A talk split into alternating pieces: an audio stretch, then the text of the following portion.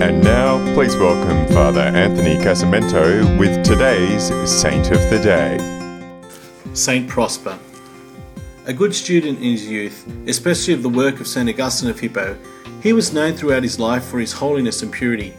As an adult, Prosper moved to Provence and settled near Marseille, an area plagued by heresies. A layman, Prosper worked to increase these people's understanding and to educate them in their mistakes.